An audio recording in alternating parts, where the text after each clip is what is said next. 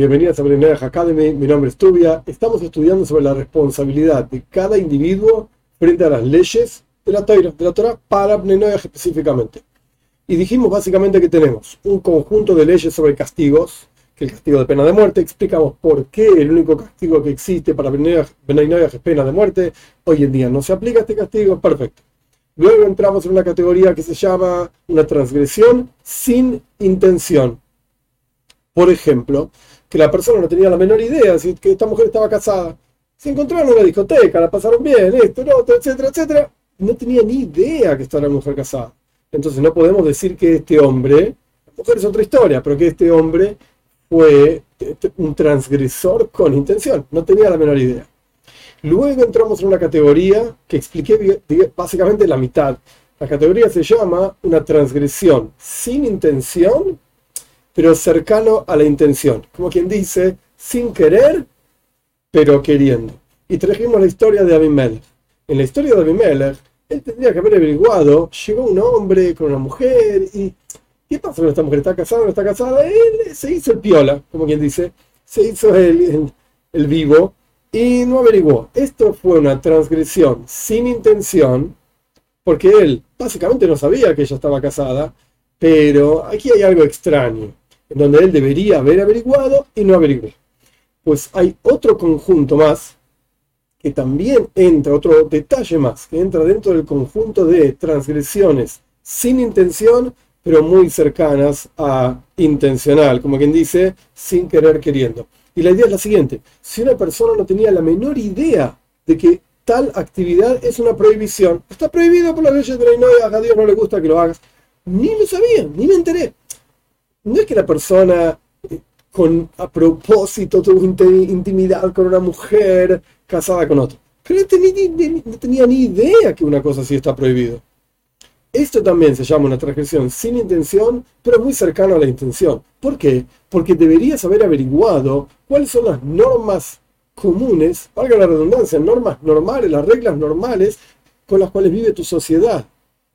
Por eso decimos que este concepto de deberías conocer la ley, que entre paréntesis, frente a la ley común y corriente de los países, se aplica algo muy parecido. Porque yo no puedo pasar un semáforo en rojo, me para la policía y digo, oh, pero qué cosa, yo no sabía que esas, esas lucecitas que estaban ahí arriba, esas cosas de diferentes colores, qué sé yo, y que de repente tenía que parar el auto, yo ni sabía de estas cosas. Me vengo a enterar ahora, señor oficial.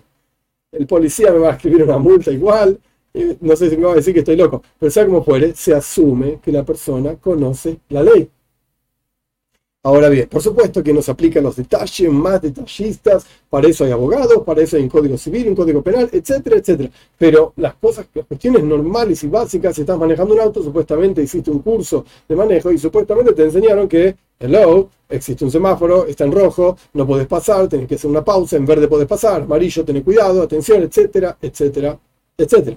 Entonces, cuando decimos que esta cuestión de deberías haber aprendido y no lo hiciste y por lo tanto sos un transgresor sin intención, pero muy cercano a lo a propósito, sin querer queriendo y por lo tanto tiene pena de muerte igual, a pesar de que la pena de muerte terrenalmente hablando no se aplica. ¿En qué caso decimos esto? En las leyes que para los países son generalmente comunes, como por ejemplo no matar, por ejemplo no robar o establecer sistemas de justicia. Todos los países normales, quizás hay alguno que no es normal y yo no lo conozco, pero todos los países normales tienen un sistema de justicia que puede funcionar mejor o peor, puede ser más corrupto o menos corrupto. Ese es otro problema del ser humano, digamos, pero no es un problema del sistema. Dios mediante. hay países donde el sistema es la corrupción. Pero bueno, no voy a entrar en política, no me interesa. La cuestión es que en estos tres casos, de vuelta, no matar, no robar y establecer sistemas de justicia, se supone que todo el mundo conoce estas leyes. Todo el mundo sabe que no se puede matar, todo el mundo sabe, todo el mundo sabe que no se puede robar, todo el mundo sabe que hay que establecer, hay que ser justo, hay que ser recto en la vida. Más allá de si uno lo es o no. Pero podemos discutir sobre los otros asuntos de los siete preceptos de Benay O sea, no cometer adulterio. Puede ocurrir que haya alguna sociedad donde esto no sea tan problemático sin duda no comer parte de un animal vivo, esto no tiene nada que ver con una sociedad civil, etc.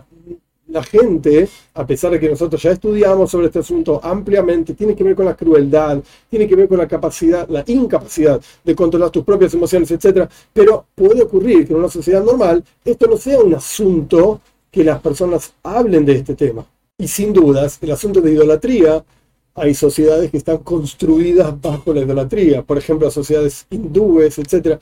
No tienen ningún problema con el paganismo y la idolatría. Entonces tampoco vamos a decir que la persona debería haber estudiado, porque ¿sabes qué? Puede ser que vivía en una sociedad en donde eso era normal, entonces no tenemos, no tenemos por qué cobrarle, entre comillas, y mandarlo a la, a la pena de muerte, porque debería haber estudiado. Entonces, en resumen, simplemente para cerrar esta parte del tema responsabilidad del ser humano frente a las leyes de Dios, existe este concepto de ser sin intención y existe el concepto, por supuesto, de hacerlo a propósito, cuando la persona lo hace a propósito tiene pena de muerte, que no se aplica, etcétera, pero existe este concepto intermediario de sin querer, queriendo. Dios mediante, a partir de la próxima clase, continuamos avanzando sobre estos conceptos de cuál es la responsabilidad del ser humano frente a las leyes de Benay